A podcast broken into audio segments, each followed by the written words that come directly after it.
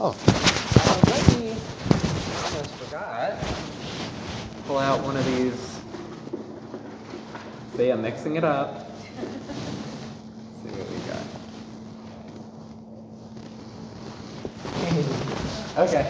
All right. So this one says, uh, "How does one reconcile getting ashes with Matthew 6, chapter 6, verses 5 through 8 and 16 through 21?" Luckily, I have all of the Bible memorized, so I know what all of that is. uh, but I do remember this is the text that we usually read on Ash Wednesday. This is the one where Jesus says, Beware of practicing your piety before others, and don't be like hypocrites who like to pray out loud and on the street corner so they'll be seen by everybody, and who have a parade whenever they put their offering in the offering plate, that kind of a thing. And so, how do we reconcile that where Jesus says, no, keep your faith secret. You know, you can pray in your room by yourself with the door closed, and God in heaven will hear you. Be assured of, uh, assured of that. Um, yet we read this passage on Ash Wednesday when many of us will receive ashes and a cross on our forehead for everybody to see. So, how do we reconcile Jesus' words about not being so out there with your faith uh, with this um, practice of carrying ashes? Uh, and I think, uh, let's see if I can tie this in. Nope, not confident I could just weave it into the sermon. So I'm going to answer it separately again. Uh, and so what I think is happening here is Jesus is not saying keep every aspect of your faith life a secret. Pray so nobody knows that you ever pray, and when you fast, don't let anybody know, and don't do anything that anybody can see. I don't think it's that. I think what Jesus is talking to is our insecurities. That we want to have that acclamation and be affirmed by other people. So when we pray, people can go, wow, you know, Mildred has such a wonderful prayer. I wish I could pray like Mildred. She's amazing. And, you know, put her up on a pedestal. Sorry, I'm picking on you, Mildred. uh, or, you know, just that kind of a thing. And what Jesus wants us to know is that God sees us, and every good work that we do is seen by God and acknowledged by God. That we don't need to have a parade and uh, act out on those insecurities. That we can have that trust. Oh, there's the connection about trust and faith that God does see these good works, and that they are being made into a part of God's kingdom and are part of that restoring of God's kingdom on earth. So that's my sermonette on uh, Matthew 6 and why we get ashes and why it's okay, I. So, uh, getting into this reading, we're about Nicodemus and his visit with Jesus at night. A friend of mine jokes and calls this the Nick at Nite reading because Nick comes at night, right? Um, Nicodemus, who comes to Jesus, he is a leader, a religious leader. He's worked his whole life to get to that position of being a religious leader, of being the one that people turn to because he has the answers. When people are wondering about who God is and what God would desire in their life and what is a good prayer practice to take on and what piece of scripture speaks to this challenge in my life and our world, Nicodemus had people who came to him. And it took time to get there. It took his whole life. It took hard work. It took dedication. It took years and years of studying Scripture, of debating with friends and colleagues and other rabbis about what the meaning of these commandments are and who God is and who God has called us to be. He studied with each learned teacher, more wise than the last one, until finally, suddenly, he was the leader. And he was the one with followers, and he was the one people recognized as wise and smart and a source of information and a way to boast the faithfulness of them. Nicodemus was a leader. He had things figured out. And many of us, I won't say all of us, would like to be leaders too. I remember when I was in elementary school, maybe second grade. Of all people, it was my second grade gym teacher uh, who would shout at the kids and he would say, Are you a leader or are you a follower? And in our little eight year old voices, we would shout, I'm a leader. I don't think we knew what we were talking about. I'm not totally sure why the gym teacher had us do it, but I think if I had to guess, it's because we value us and our young people have those leadership qualities in the sense of that they are in control of their lives, that they're not going to fall under bad influences and be a follower like other people. We want to have control of our life, to be able to take a step toward the goals that we have, to make our lives better, to get stronger. And sometimes we want to be a leader for good reasons, and sometimes it's not so good reasons. We want people to look up to us and say, wow, speaking of Matthew 6, wow, they pray so well. They're such an amazing prayer. And wow, they are so generous. And wow, I want to be a leader like them. And we get to say, yes, it's a matter of pride and hubris. And to say, aren't I great? And don't you know it? But I think that uh, Nicodemus, I want to give him the benefit of the doubt. I don't think that he became a religious leader because he wanted to have the accolades of his friends and his family. He wanted to be looked up to and put on a pedestal and practically worshiped for what a great leader he was. I think that Nicodemus became a religious leader because he loved God, because he was hungry for God's presence and always wanted to learn more and then to share that knowledge and that wisdom with others that he believed that with every uh, debate that he had, an interpretation that he worked out about God's commands and about who God is and who God called us to be, it was a step closer toward understanding God, a step closer toward becoming closer with God in a very real sense of the word. That's why he finds the opportunity to talk to Jesus, to get him alone for a moment at night so he can ask him some questions, so he can grow in that knowledge and that wisdom and that understanding, and just get a little bit closer with God. I'm sure that Nicodemus has some burning questions to ask Jesus. And so he approaches Jesus. And he says, Teacher, Rabbi, we know that you come from God because no one can do the signs that you do apart from the presence of God. He recognizes that Jesus, in turning water to wine, and the way he preaches and the way it pierces our heart and convicts us and also emboldens us at the same time, the way that he teaches is one with authority, like he knows what he's talking about, like so many people just don't convince us that Jesus talks about the old truths of God in a new way that transforms our hearts and our minds. He knows that there's something special in Jesus, something God in Jesus, but he can't quite figure it out. And he's got to have some questions for Jesus. But notice that Jesus doesn't let Nicodemus ask one question of him. He doesn't even get that far. Plenty of other people get the opportunity to get some clarification on a commandment of God or a teaching from Scripture or something like that. People can ask Jesus, uh, How often should I forgive my neighbor if Scripture tells me to forgive my neighbor? How often is enough? Who exactly is my neighbor if I'm supposed to love my neighbor? And which of all the commandments is the greatest commandment? Nicodemus gets to ask none of that. Jesus stops him before he can begin. And Jesus says, Nicodemus, leader, religious leader, who's got it all figured out, who has worked hard and has his life orderly and put together. If you want to enter the kingdom of God, you need to be born again.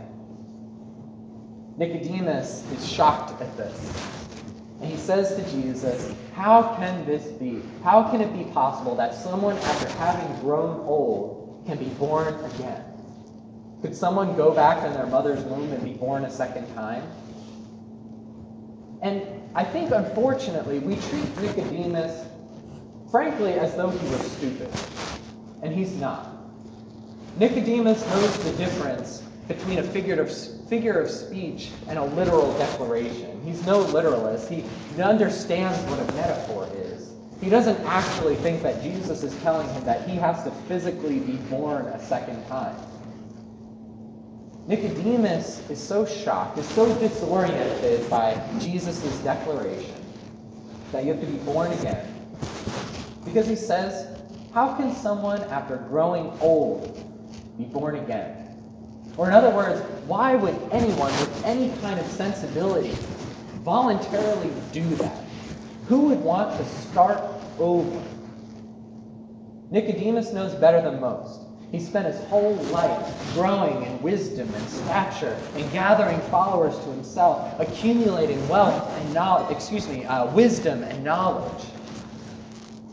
He's drawn closer and closer to God with every new revelation throughout his life, every prayer that he's memorized, every scripture verse that he's memorized, every act of interpretation of God's word that he's embodied.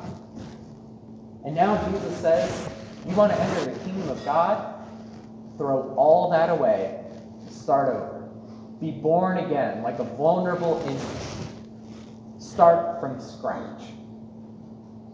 No wonder that Nicodemus is so shocked, so disoriented by this declaration. And I think most of us would be too.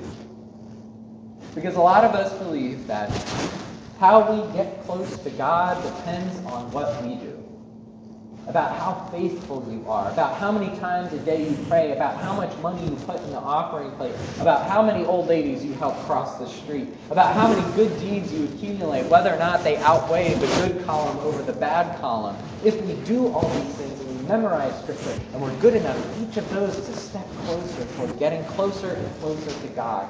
And yet Jesus says, no.